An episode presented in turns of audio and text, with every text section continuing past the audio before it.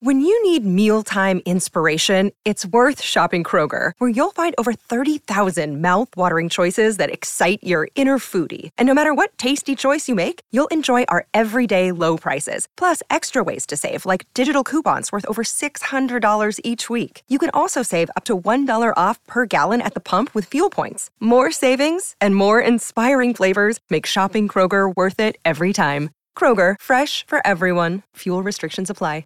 Welcome to Marvelous Disney, the podcast that discusses the most recent doings at one of the more dynamic divisions of the Walt Disney Company, which is, of course, Marvel Entertainment. This is entertainment writer Jim Hill, and my co host, the amazing Aaron Adams, and I are recording this week's episode on Wednesday, June 28th, 2023. And earlier today, you got to view uh, episode two of Secret Invasion, right? Absolutely. Yep. That was one oh. of the very first things on the agenda this morning. Okay, we will discuss that at length, folks. But first, you wanted to share some news in regard to Fallout Boy, right? Yeah, I was just scrolling through Twitter and, and Fall Out Boy was trending, so I wondered what's up with that. You know, it's mm-hmm. kind of weird for a band to trend out of out of the blue sometimes. So it turns out they did a cover of Billy Joel's "We Didn't Start the Fire." Mm-hmm. And I'm a fan of that song to begin with. So, you know, Fall Out Boy covers that. Well, I got to hear what they do. And the thing is, they've updated all the lyrics. Like, since Billy Joel has done the original, a lot of news events have happened throughout time. Uh, mm-hmm. Uh, up until today. So they've updated all of the tragedy lyrics of mm-hmm. We Didn't Start the Fire. However, we got a Marvel drop in it. And I was like, oh my goodness. So uh, we're going to take a quick listen. It goes fast, but it comes towards the very end. Here we go. Okay. Harry Potter, Twilight, Michael Jackson dies, nuclear accident, Fukushima, Japan, Crimean Peninsula, Cambridge Analytica, Kim Jong Un, Robert Downey Jr., Iron Man. okay, okay. That's great. I was just thrilled that we got a, a, little name drop for Robert Downey Jr. and Iron Man kicking off the MCU. That's that's noteworthy. I think that's a, a bullet point worth adding. Oh no, no, definitely. But I, I got to check this out because I mean I was a fan. I mean I've, I've been a Billy Joel fan forever. But when the original "We Didn't Start the Fire" dropped back in 89 for, for somebody covering the Walt Disney Company. The Disneyland reference in there was fun. So, yeah, going to be interested to see w- how they updated this. And more to the point, I, I, would love to have heard the conversation with Mr. Joel about, hi, we, would like to do this, and how they sorted that out. You know, so. I think some musicians, and I think Billy Joel as well, are, are mm-hmm. get they get flattered. You know, that you always mm-hmm. have the self doubt. You know, why are all these people at this concert here to see me for? I heard him say stuff like that about mm-hmm. his big shows. And when someone says, "Hey, I-, I love your music. I'd love to cover your song," you're like, "Really, little mm-hmm. old me, Billy Joel?" you mm-hmm. know, and, and, they're like, "Yes, really. You know, the millions of people adore you. Face it, man." And uh, they they just kind of get sucked into the whole. Wow, yeah, I would love to hear another person do a, a riff on my work. So uh, mm. yeah, I'm sure it went very smoothly. Or or there was a lot of cash involved, in which case it went very smoothly. okay, now speaking of a million, it would be nice to report that last week's premiere of Secret Invasion got viewed by a million households in the U.S. That didn't happen. In fact, uh, came close. It was. 994,000 households in the US viewed the first episode of Secret Invasion in the first five days of it being available on Disney Plus. To put that in perspective, Aaron, when Loki premiered on Disney Plus back in June of 2021, that premiere episode was viewed 2.5 million times during its first five days uh, that it was available on streaming service. Jump to Falcon and the Winter Soldier, which a uh, very first limited series. That was March of 2019. Likewise, Moon Knight, which debuted on Disney Plus back in March of 2022. Both of those, the premiere episodes, got, were viewed 1.5 million households in the U.S. within the first five days. WandaVision gets viewed 1.6 million times. Hawkeye and She Hulk get viewed 1.5 million. Only Ms. Marvel did less well uh, on its premiere on Disney Plus. It only had 775,000, you know, households tuning in for its premiere. And not entirely sure what's going on here. Uh, if you remember back in the day, Ms. Marvel, they sort of attributed its rough start to, you know, there's that subset of fans that, you know, well, it's a female superhero and I'm not going to watch it. Brr, brr, brr, brr, brr. And I guess for me, given that people have loved uh, Samuel Jackson's Nick Fury since we were just talking about the the, the initial Robert Downey uh, Iron Man back in 2008. I'm just kind of startled that it's it's it's off to a, a somewhat slow start there. And one question uh, I, I remember early on when you know they were launching WandaVision. Mm-hmm. There seemed to be a whole lot of advertising for that because that was also the launch time of Disney Plus as well. Mm-hmm. The, mm-hmm. the early days. So they had a, a, large advertising push during that time. Mm-hmm. I have not watched a lot of terrestrial television in a in a long time, so I could be missing the ads. But mm-hmm. do you know? Are they even advertising the fact? that Secret Invasion came out because, you know, I do a show with you about this stuff and I didn't even know it was happening until you're like, oh, by the way, we're going to mm-hmm. do uh, Mud on a Wednesday because Secret Invasion comes out on Wednesday. And I was like, oh, really? Because I just, it, mm. it was so far off my radar. I'm still thinking it was like in August for some reason. And it's like right here in front of us. So yeah, are they are they letting anybody know? Or are they hiding their I light under a bushel? to say yes. I know I have seen some ads that push you know uh, virtually everything that uh, Disney Plus is showing this summer. Oh, okay. And Nick Fury is prominently featured in those ads. But okay. yeah, I, I don't know what to tell you there. Um, I mean, it's one I, thing to say, hey, coming up this summer, we've got Secret Wars and we've got Ahsoka and we've got X, Y, and Z, but mm-hmm. do they actually have a date stamped under those images? Or are they just saying, hey, coming up in the future? Mm. And uh, I think uh, one thing from my radio days was very, very mm-hmm. important was appointment setting. Where mm-hmm. I would be doing my afternoon show, and I would say, "Hey, listen to the morning show at seven fifteen for your chance to win ten thousand dollars with the birthday game." Mm-hmm. And people would then tune in at seven fifteen the next morning to win that money or try to, mm-hmm. and mm-hmm. and that's important and it's called appointment setting. And I just don't think Disney's doing enough appointment setting of, hey, mark this on your calendar. We've got something special for you that day.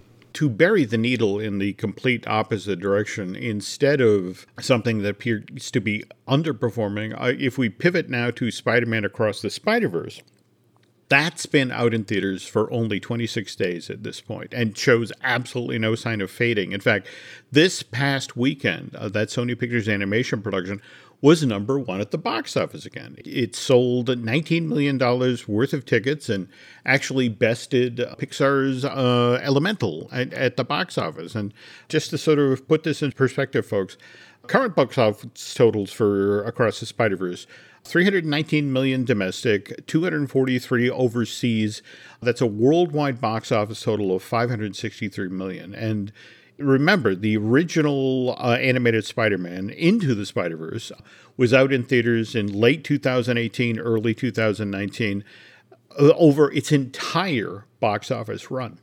190 million in North America, 194 overseas, worldwide eventual box office total of 384 million. So, across the Spider Verse has already done 146% of the business that Into the Spider Verse did, again, back in 2018, 2019, over its entire box office run. And again, they've gotten to that number in only 26 days, uh, which is extraordinary.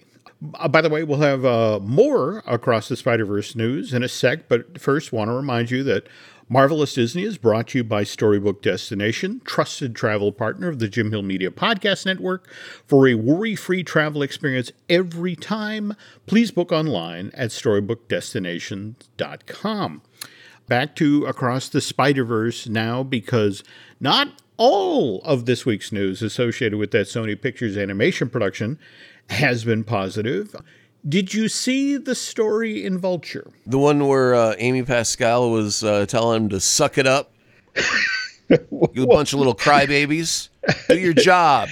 okay, not in so many words, but all right. Let let but but uh, technically you're not wrong. Okay, uh, what we're talking about here, folks, is story posted on Vulture shined a not so flattering spotlight on the working conditions of the artists and animators who created Into the Spider Verse uh, sequel uh, had to deal with, and and again, I have friends who work in animation, even by what people normally deal with when working on an animated feature. This sounded kind of brutal. The allegations in the Vulture article are 11 hour days, seven days a week for a solid year. And all of this was supposedly because of the this film's producer, Phil Lord.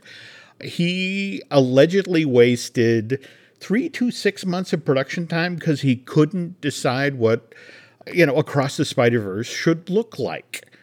And we're pulling the quotes from the, this Vulture piece, which shares quotes from a Across the Spider Verse production member who calls himself Steven. And Steven goes on to say that over a hundred people left this production because they couldn't take it anymore. But a lot stayed so they could make sure that their work survived until the end, because if it gets changed, it's no longer yours. And I know people who were on the project for over a year who left, and now they have little to show for it because everything was changed. Uh, they went through the hell of the production and then got none of their work coming out the other side. Now, what's especially concerning about this vulture story is remember how Across the Spider Verse was originally supposed to come out in theaters in April of 2022, but then got its uh, release date pushed back twice, eventually arriving on June 2nd, 2023. The official explanation, Aaron, is that Across the Spider Verse's delayed release date was due to pandemic related production problems. But according to at least four members of the production team of this Into the Spider Verse sequel who, who spoke to Vulture, the real reason that Across the Spider Verse missed those two earlier release dates was because Phil Lord reportedly kept changing his plans for this movie. Now, this gets especially concerning uh, when this article in Vulture then pivots to talking about beyond the Spider Verse, the third installment of this animated Spider Man trilogy, which is supposed to arrive in theaters next year on March 29, 2024. Quoting from Steven here, and again, that's that production team who, you know, one of the main sources of the piece in Vulture. And Steven says there's no way that movie's coming out then. There's been progress on the pre production side of things, but as for how the production side goes, the only progress that's been made on the third film is is exploration of the tests that were done prior to this movie being split into two parts.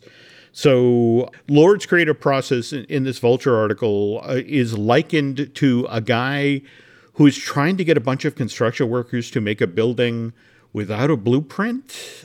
Now, to, to get what to what Aaron brought up, after the story ran in Vulture, Amy Pascal, who is the producer of Into the Spider Verse and Across the Spider Verse and a longtime Sony Pictures executive, she came to Phil Lord's defense, saying, one of the things about animation that makes it such a wonderful thing to work on is you you get to keep going until the story is right. And if the story is isn't right you have to keep going until it is. And as part of this statement, Pascal did admit that major changes had been made to Across the Spider Verse's narrative and visuals over the course of production.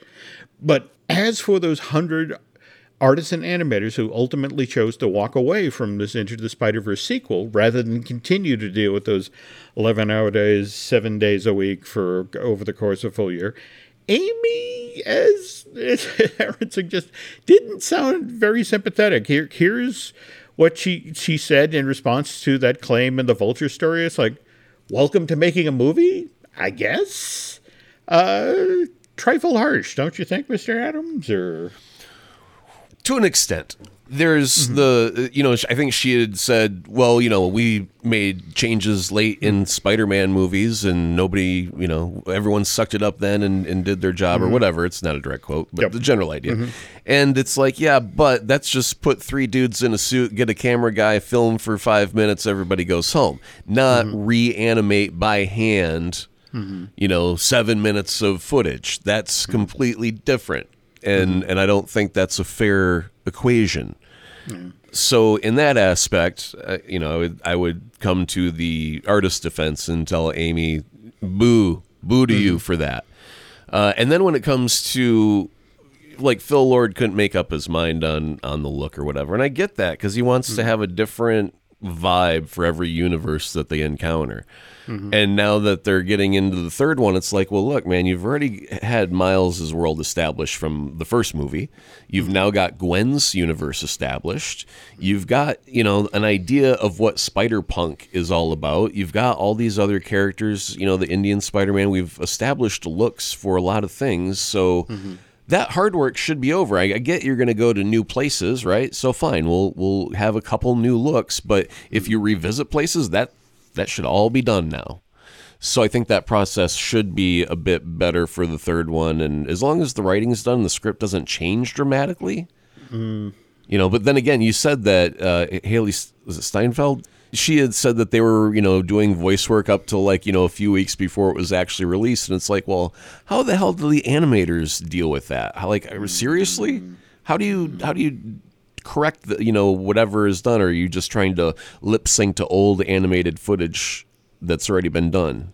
I do not know what to tell you here. And again, mm-hmm. I, I want to be supportive. I mean, based on what just happened this past weekend at the North American box sets, people seem to love the final product here, which seems to have been the result of a clearly chaotic creative process. Yeah, so does that val- does that actually validate everybody like Phil Lord and Amy Pascal like, "Hey, look, we're coming out on top. We made a number 1 movie. Everybody loves it." Doesn't that say we're in the right to push a little bit harder for that victory? I don't know what to tell you here. I mean, it, what's interesting to me is I can't help but think back to the summer of 2017, where remember, we were four months into production of Solo, a Star Wars story, which was being co directed by Phil Lord and Chris Miller. And four months in, Kathleen Kennedy steps in and removes those two as the director of Solo, and then brings in Ron Howard to finish the film. And again, there's been all sorts of reporting about what reportedly went on behind the scenes on that film. And what's interesting is there was a lot of talk about how they had the script that Lawrence and Jon Kasdan had written for the film.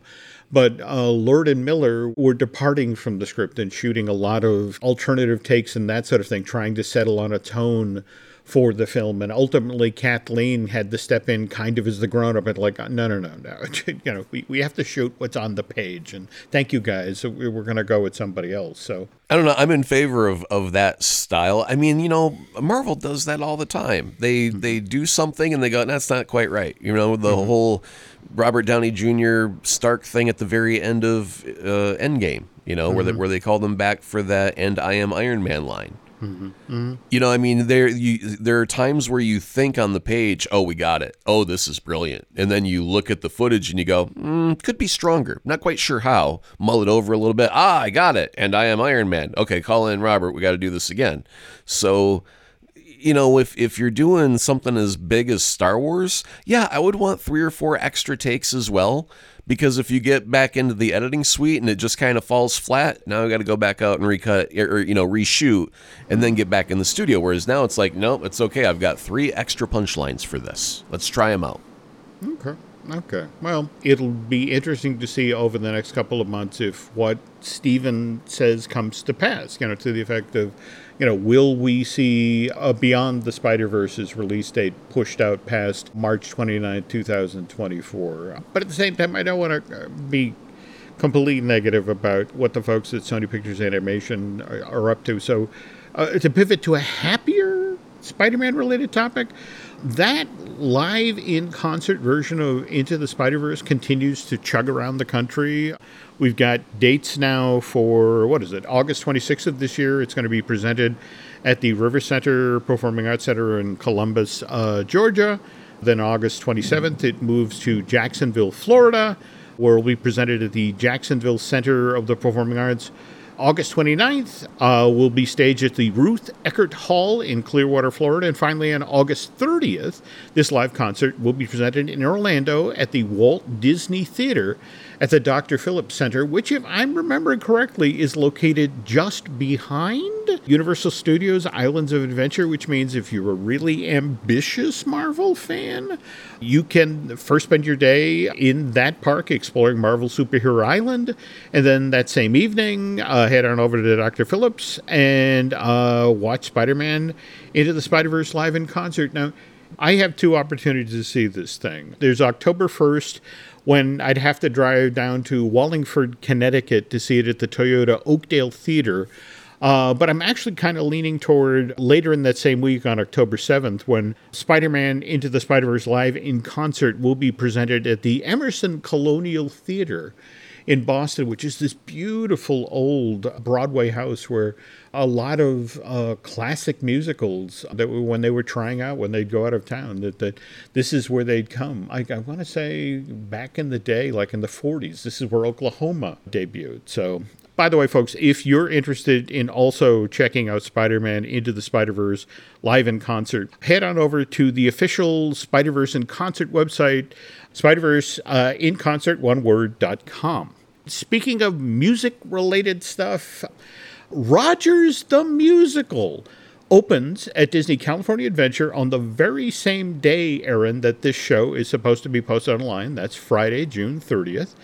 This is described as a short one act musical. This live stage presentation will be staged inside of the Hyperion Theater, which is located in the Hollywood Land section of that theme park. 30 minute long show presented Tuesday through Saturday most weeks this summer. Right now, the plan is that it will close on August 31st, though I've been told by folks at the parks that it might be extended if the, the public reaction to this new live stage show is what Disney hopes it will be.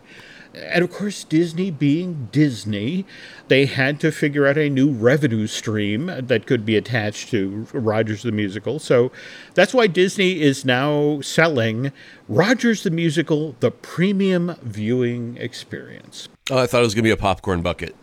Well, actually, there is a popcorn bucket involved. Eric. Oh, okay. If, All right. If you give Disneyland Resort $29 for every member of your party, you get to check into Stage 12. Uh, that's that's located in DCA next to Monsters Inc. Mike and Sully to the Rescue, where you'll find a reserved seat waiting for you in the pre-show lounge. And this is where you will be gifted your free Rogers the Musical red, white, and blue popcorn bucket, uh, along with a Coca-Cola beverage of your choice. There'll also be some sort of Rogers the Musical photo op located inside of Stage 12. And when it's it, your scheduled showtime for Rogers the Musical approaches, uh, you'll then move from Stage 12 over to the Hyperion Theater, where you'll be among the first to gain access to this theater and pick out a primo seat. On the other hand, if you don't opt to do the premium viewing experience, California Adventure uh, is going to set up a virtual queue for this live show. You're going to have to use the Disneyland app to get access to it. Uh, the virtual queue will open every day at 10:30 a.m. Pacific time for the first two shows of the day. Uh, those are scheduled for 12:30 and 2 p.m. The virtual queue will then reopen again at 2 p.m., uh, which will then allow guests to to book seats or gain access, excuse me, to the final two performances of the day, which will be presented at 4 p.m. and 5:30. Not sure if I'm going to make it out to LA this summer to get to see Rogers the musical in person. If any marvelous Disney listeners do, especially if, if some of you folks make it to the opening weekend, uh, Aaron and I would love to hear your impressions of the show. I mean, mind you, I did get to at least see the Save the City number performed live on stage last year.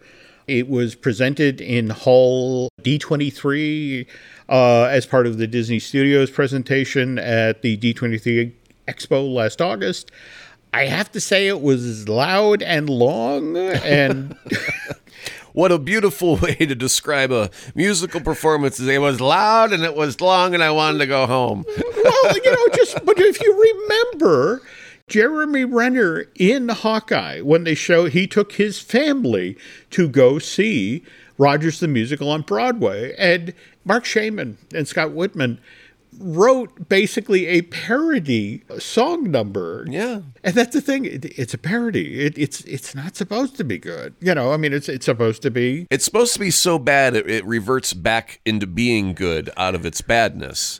But loud and you know anybody can be loud, Mm-hmm. and uh, you know long. Well, you know the old saying that wit is the art of brevity. So if Mm-hmm. it's long, it's like well that's that's not good either. But again, let let's see what they do in the Hyperion Theater. We, we'd love to hear your thoughts about this. Like, oh, oh, oh. One final note here before we, we head into our break. Anyone who listens to the show regularly knows that I collect the art of books for the for the MCU and uh, want to remind folks that the art of Spider-Man across the Spider-Verse book, as opposed to what's been going on with the MCU books where they, they show up months, if not years later.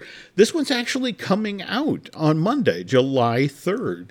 And I have to tell you, I'm I, I'm going to be very interested to read what Phil Lord has to say about this animated feature uh, in this book. Uh, you know, because it's I don't think they anticipated the artists and the animators getting as upfront about the, the working conditions as they were. So it's, it's, it's going to be interesting to see what Mr. Lord said, not knowing that this uh, this controversy was going to erupt after you know Across the Spider Verse was out in theaters. But anyway, Aaron and I will be back in a sec to talk about Secret Invasion. But first, this. Another day is here, and you're ready for it. What to wear? Check. Breakfast, lunch, and dinner? Check. Planning for what's next and how to save for it? That's where Bank of America can help. For your financial to-dos, Bank of America has experts ready to help get you closer to your goals. Get started at one of our local financial centers or 24-7 in our mobile banking app. Find a location near you at bankofamerica.com slash talk to us. What would you like the power to do? Mobile banking requires downloading the app and is only available for select devices. Message and data rates may apply. Bank of America and a member FDIC. As Aaron and I uh, usually do in, Marvelous Disney, we, we spend a few moments to sort of talk about the DC related news of the week. And we were just talking about Spider Man Across the Spider Verse, how it came out on top at the box office this past weekend after three weeks in theaters. The Flash, on the other hand, fading fast at the box office. It was third in North America. Uh, sold $15 million worth of tickets. That put it behind Spider Man Across the Spider Verse, as well as Pixar's Elemental. And Aaron, you were mentioning that we had a listener reach out via Twitter and really sort of drill down into the numbers here. And it's not good news, right? No, no, they had. Uh, let's see here. So, just gonna quote the the stuff here, so I get his words correct.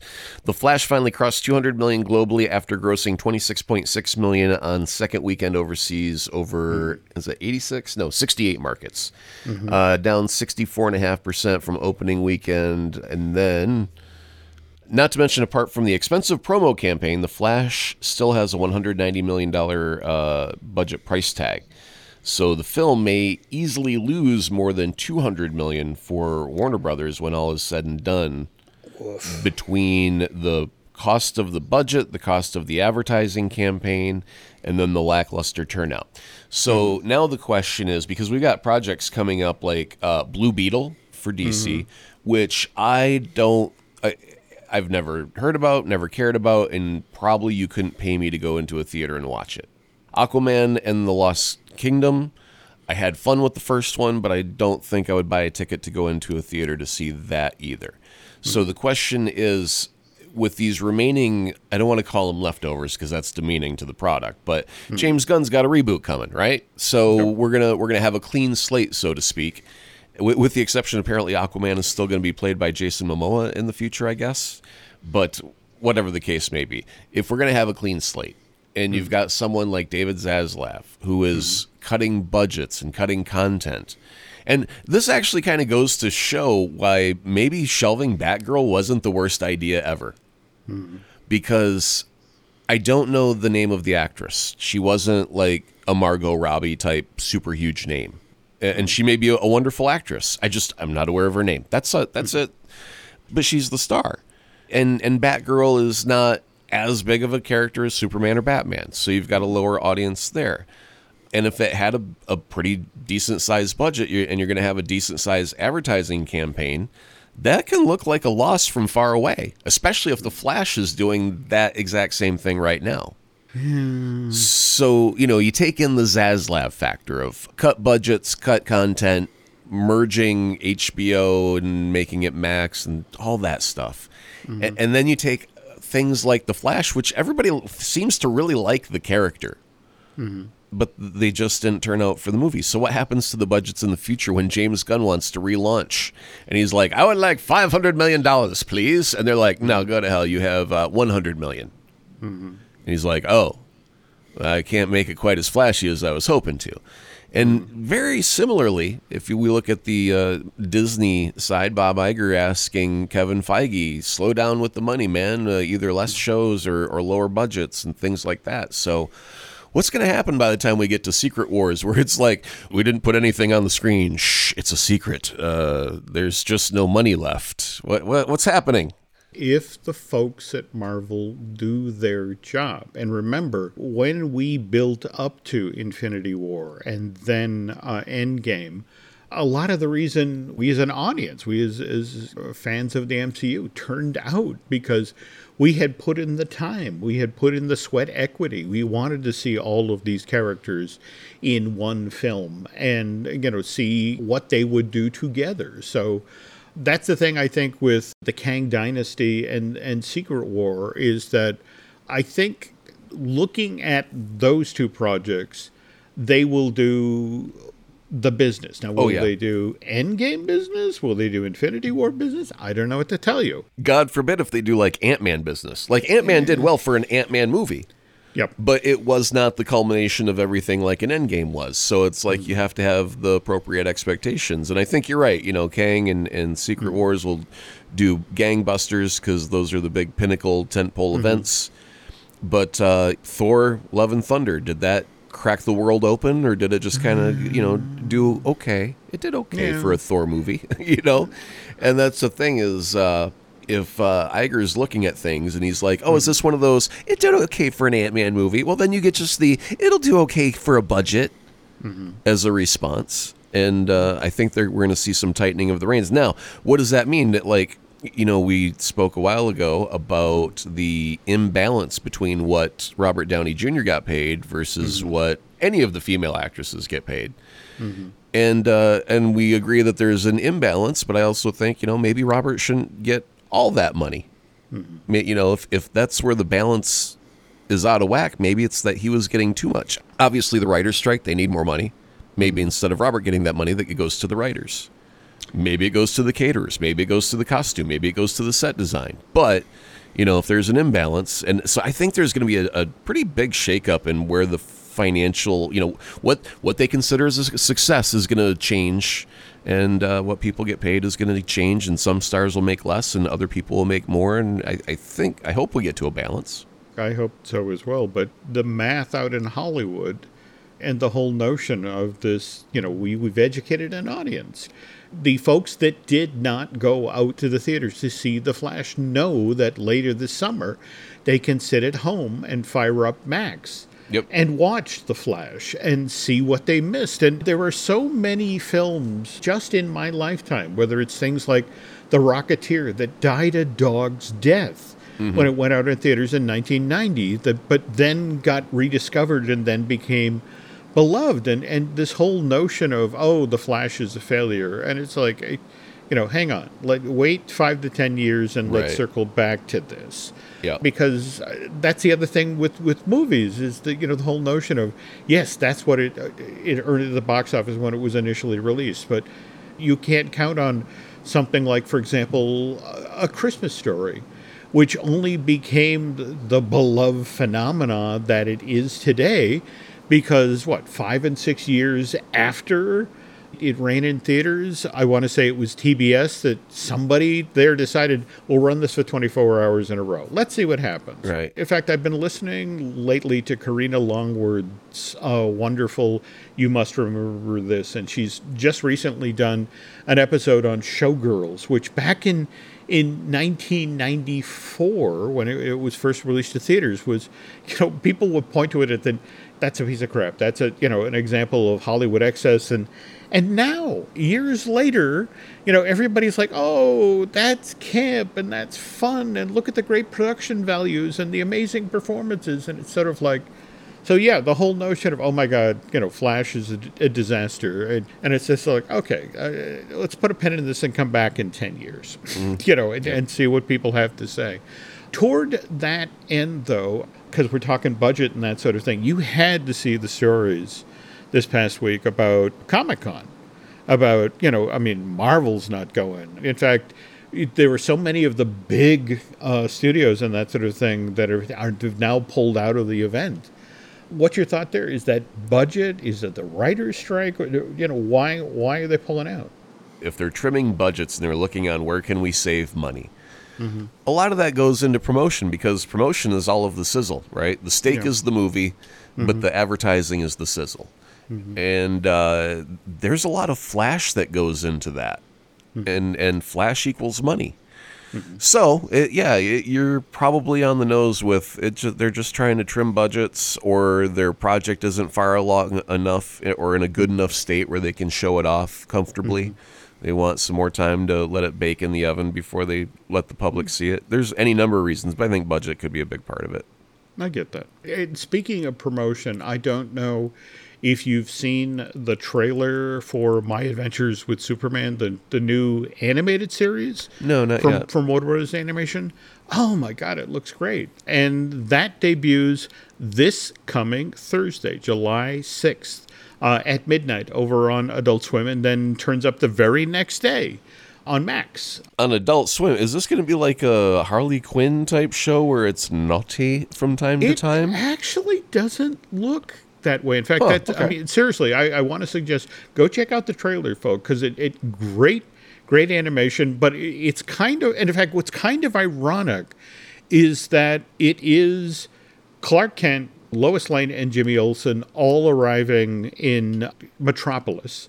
In fact, I guess Lois is working at already at the Daily Planet, but but Clark and, and Jimmy are just getting their foot in the door at, as interns. And isn't that really kind of the same story that Superman Legacy, the James Gunn thing, is supposed to cover? The early, early days of Superman's career in Metropolis? I guess, you know, from the casting, because it does look like a younger fella that's being rumored as as the uh, new Supes. So yeah, I guess that would be accurate as well.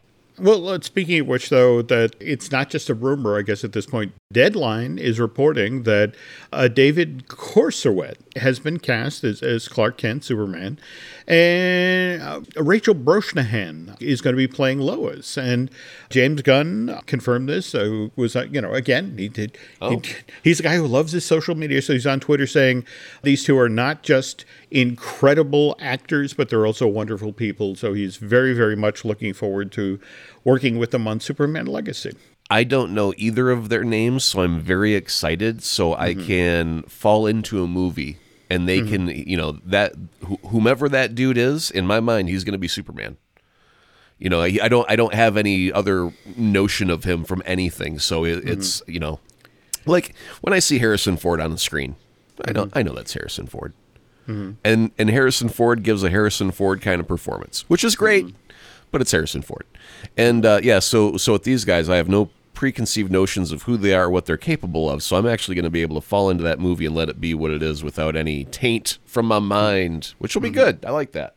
Given how much I've enjoyed the the Guardians trilogy and likewise Gunn Suicide Squad movie It has a lot of flaky charm. Yeah. Very, very much looking forward to see what he does with Superman Legacy. Or, or for that matter, what happens on the DC side of the street under his stewardship. And, and as you mentioned at the top of the segment, once we get on the other side of Blue Beetle and Aquaman, the, the Lost Kingdom, and the like. So yeah. I, I kind of have a feeling he's going to bring back the Boy Scout version of Superman. I don't know why. I just got that feeling that would be cool. Like I, that that was kind of the fun of the, the Christopher Reeve one back in 78. So, yep. Yep. all right, we said we would talk about Secret Wars. on this part of the show. And again, as we mentioned, episode two of the six part limited series dropped today. Did want to circle back to Cobie Smulders. Uh, can we now talk about this? Because people at this point have, have, seen the first episode, so they know what happened to Maria Hill, right? Well, I was just going to say they showed a coffin and I was pissed, but I guess now that you've said that, yeah. Okay, now here's here's the conundrum. What? Isn't she supposed to show up in the Marvels film?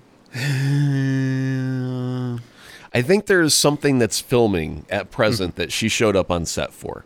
Mm-hmm. Which made me wonder one of two things. Either mm-hmm. uh, she gets uh, the Tahiti treatment that mm-hmm. Coulson got and comes back, mm-hmm. or maybe the Marvels is not in the current time. Uh, I mean, it's off in the timeline a bit where it, it comes out later, but it actually would take place before these events. See, I, I, I, do not know what to tell you because uh, Smulder got interviewed by the Hollywood Reporter after episode one dropped. And she talked about how when they brought her in to work on, uh, you know, the, the effect of, hey, you know, we're thinking of doing Secret Invasion. And oh, by the way, what she said, look, I was told right away. Uh, Lou D'Esposito, the co president of Marvel Studios, uh, gave me a call to chat about joining up on Secret Invasion. And so, I, look, I've known about this for years. What startled her, though, is that this scene was shot in the middle of the pandemic at Piece Hall in Halifax, West Yorkshire with dozens upon dozens of background artists and people involved in the production, and this news never broke. Marvel PR team on the job.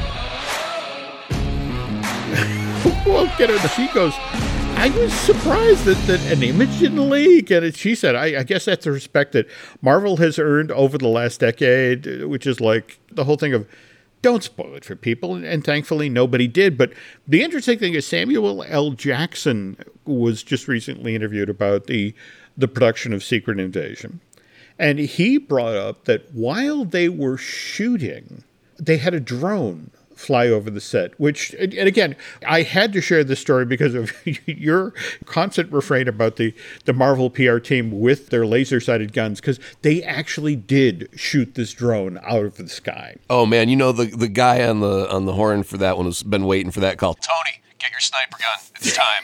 oh, really? You're not kidding, are you, Charlie? No, it's it's time. We got a drone. Oh, yeah.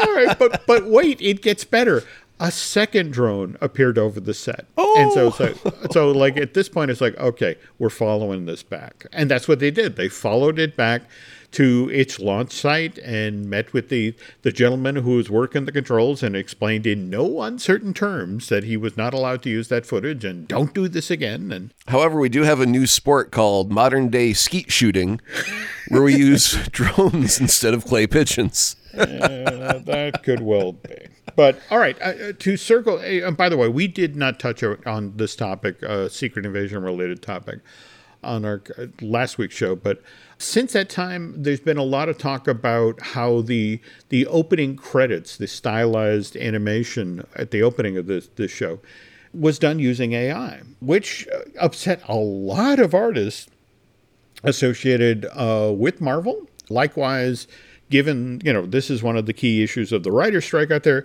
generated a lot of negative press there. What's interesting is Marvel Studios' pushback was we deliberately chose this because of the theme of the show. Hogwash. Yeah. Well, okay. So when when I saw the uh, opening credits, I went, "Ooh, that's ugly," mm-hmm. and I didn't I didn't know why. Mm-hmm. But in all of the previous Marvel shows, the art has been impeccably beautiful, mm-hmm. incredibly stylized, and uh, this was just ugly, and I couldn't mm-hmm. figure out why. And then when they said it was generated by AI, I was like, "Oh, that makes sense why why it looks ugly." But then after that, it was so did you just not want to pay artists or whatever? And I mean, they got a special effects, you know, house to generate this, right? Mm-hmm. So there's mm-hmm. somebody at the computer inputting data. Here's a picture of Sam. Here's a picture of a Skrull. Morph the 2 mm-hmm. So I mean, yeah, there's someone kind of you know doing work, quote unquote, to make it happen. Mm-hmm. So it's not like AI is really taking a job, but still, AI is not the theme of the show uh, Skrulls looking like humans is the theme of the show. So yeah, I, I don't quite buy. You know, honestly, I think they're just testing the waters of can we get away with it? How much flack are we going to get? Well, if we, you know, did an entire animated show with AI, then we would get booed, uh, you know, off the hill. So what if we just did opening credits and see if we get any flack? And if we don't get any, well, we could do a little bit more and kind of not talk about it. Mm-hmm. Yeah, I think that's dangerous ground, man. Okay. Okay. I mean, I get what you're saying. I don't know if I would necessarily have described it as ugly. I mean, I get uh, that's the thing. I, I have to admit, I have a fascination. If you go over to YouTube now, there seems to be this series of Wes Anderson directs Jurassic Park. Yeah. Or Wes yeah. Anderson directs Lord of the Rings. And uh, yeah, they are all, you know, sort of weird exercises in, um, you know, it's like, okay, that. What can you I do? What can I like? You know, they're looking for a new peanut butter and chocolate to mash together. Wes Anderson plus this. Wes Anderson plus that. I did see Asteroid City by the way over the weekend. Oh, and It- you know, it's the exact same feeling I had for Spider-Man Ac- Across the Spider-Verse. Was uh, it, it was beautiful artistry at its peak, and the mm-hmm. story just brought me down because there was this existential dread in all the mm. characters, and I mean, there were bright, funny moments that you know I laughed so hard with when the alien showed up. Oh my god, it was mm-hmm. so funny. But it was just the whole movie was depressing in, in a s- mm-hmm. weird sort of way. So yeah, and I just wasn't in the mood for being brought down. So I left out like, oh man. But it was it was peak Wes Anderson, and uh, it's you know probably one of his most Wes Anderson Wes Anderson films, and and that's great. Uh, Okay. but and I'm sure when I'm in the mood. Uh, the, the proper mood to match that film, I'll be able to watch it again and enjoy it in that moment. But it just wasn't what I was looking for at that time. But uh, speaking of, of the AI stuff, real quick, I did see, according to uh, the New York Post, that Samuel L. Jackson has denied the use of his digital image after he passes. That he does not want anyone to be able to use his likeness. And then he said, uh, "Oh, you guys are just worrying about that now." I was asked about this a long time ago. The first time I got scanned was for George Lucas for the Star Wars prequels, and I said, "What's this for?" And uh, George and he said that you were friends, so we kind of had a laugh about it because I thought I was doing it because I, he had all these old guys in Episode One. So if something happened to him, he still wanted to put him in the movie, and uh, so yeah, all the way back for episode one, Samuel L. Jackson's been getting scanned. He says every single Marvel thing that comes along, I get scanned because there's a new costume, there's a new digital asset, there's a new toy, whatever. And so every single time he gets scanned, and uh, he then goes on to say, uh, ever since he did Captain Marvel, they did the Lola project where they de-age him. And uh, he goes, Well, I guess they can do this anytime I want. And so for future actors, you should do what I always do when I get a contract. And it has mm-hmm. the words in perpetuity and mm-hmm. known and unknown in it. Mm-hmm. I cross that shit out. It's my way of saying, No, I do not approve of this. Disney started using those contracts. And this goes all the way back to uh, do you remember the the Peggy Lee suing Disney back in the day for you know the the money that was being made for selling Lady and the Tramp? I mean, she actually wrote the songs for Lady and the Tramp and was heavily featured in the actual promotion of the film back in 55 or thereabouts mm-hmm. and but but the thing of it is is that she got her one check for making the movie Right. you know because the, the movie was the product but now here it was being released to theaters and peggy lee was an older woman with limited means and it's like hey i should be getting a cut of that. And disney was like oh god no. But they went to court and it was one of these things where in hindsight Disney suing a, a little old lady who is now in a wheelchair did not work when it came to the sympathies of the jury, which awarded uh, Ms. Lee a sizable check. And at that point, that's when Disney started putting that language into the effect of known Right. and unknown technologies and into perpetuity. It's like, hey, pal, you got your check, go away Right. pivoting back to episode two of Secret Invasion. Yep. Of course, great to see Rhodey.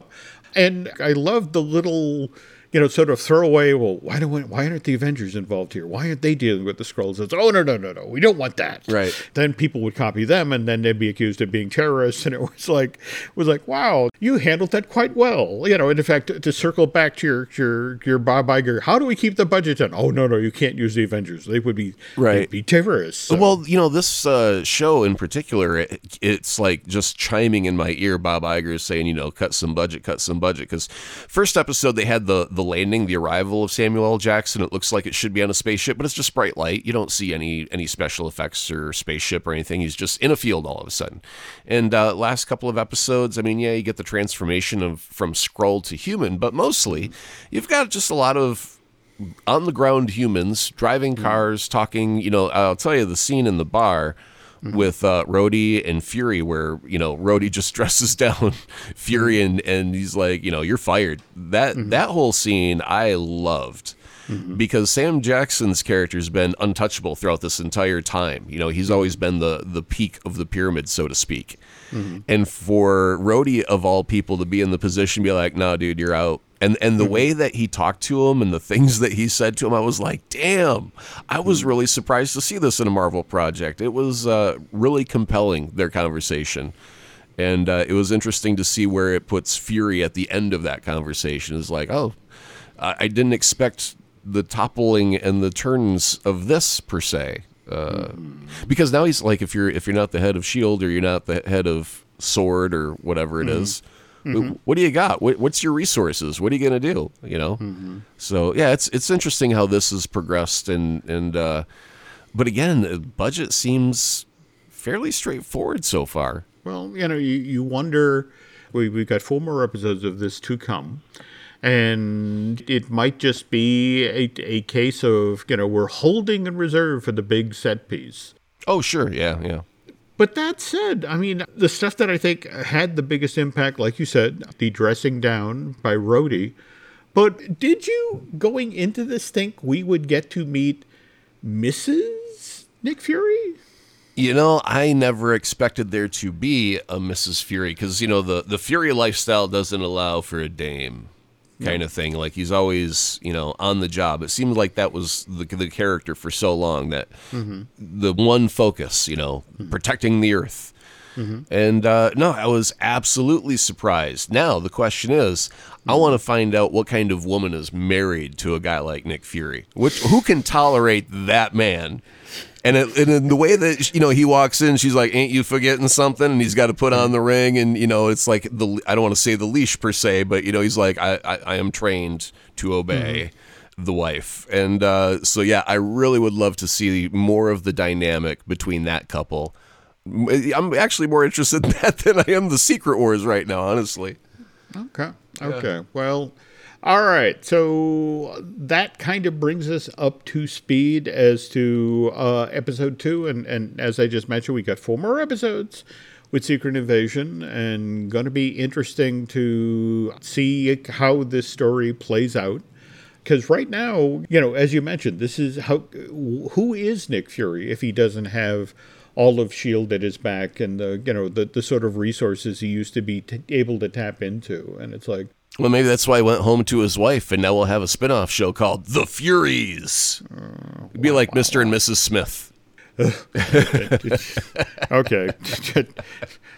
Let's not get into the Brad Pitt, uh, Angelina Okay, Jolie all thing. No, no, I just read an amazing story over on Vanity Fair about why they separated, and holy cow, you don't you don't want to go there. Another show. All right. Another show. Speaking of another show, we did not on this week's episode of Marvelous Disney discuss the Stan Lee documentary that's also on Disney Plus. But I, I promise, folks, next week's episode, uh, Aaron and I will talk about that in depth.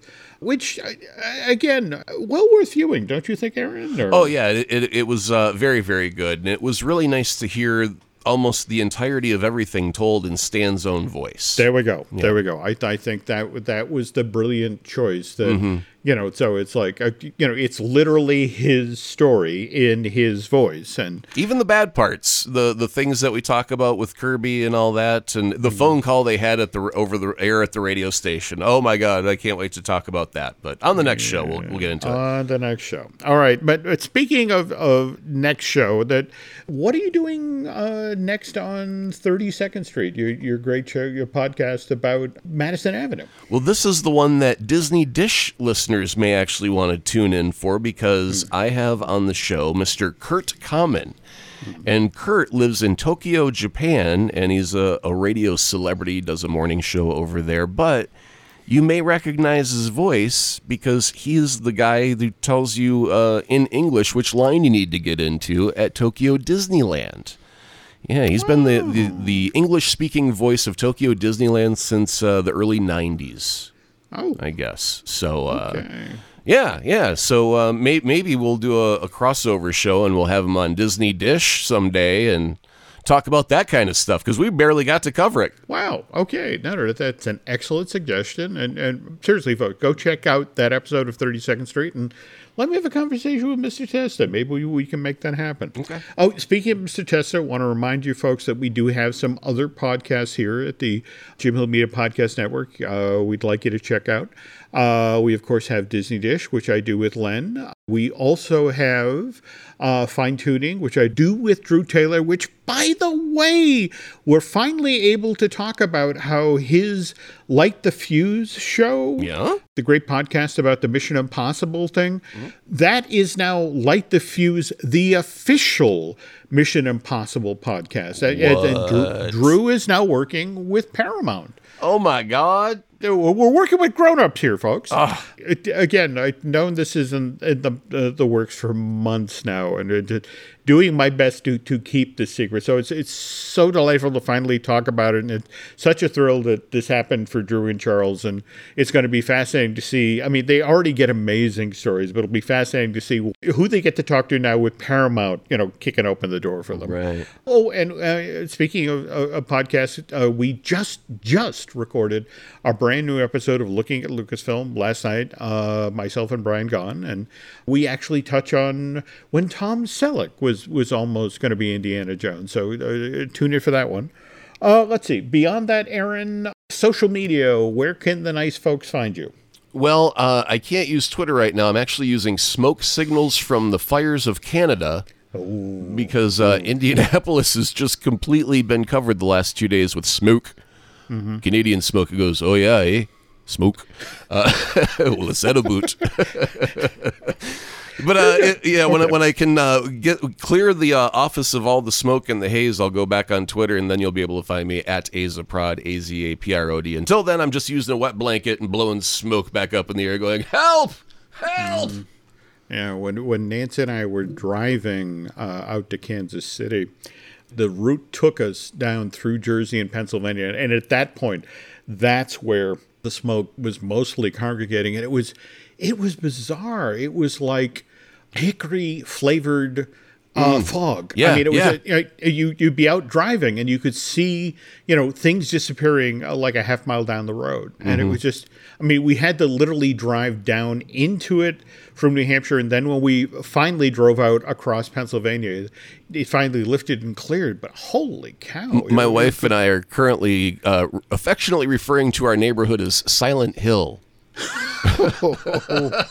okay, stay indoors. Okay, Yeah, do not, yeah, do, totally. especially do not go out after dark. Anyway, yep. speaking of social media, you can find me on Twitter and Instagram as Jim Hill Media, and over on Facebook as Jim Hill Media News. Finally, if you could do Mr. Adams and I a favor, if you get head over to Apple Podcasts and rate and recommend, well, not only show you're listening to right now, Marvelous Disney, but also 32nd Street. That would be very helpful. And if you really, really, really like what you heard here, if you want to head over to Bandcamp and subscribe, that would be cool too. That's going to do it for this week, but please come back next week, folks, when Aaron and I will do a deep dive on that fascinating Stan Lee documentary. But for now, thanks for listening.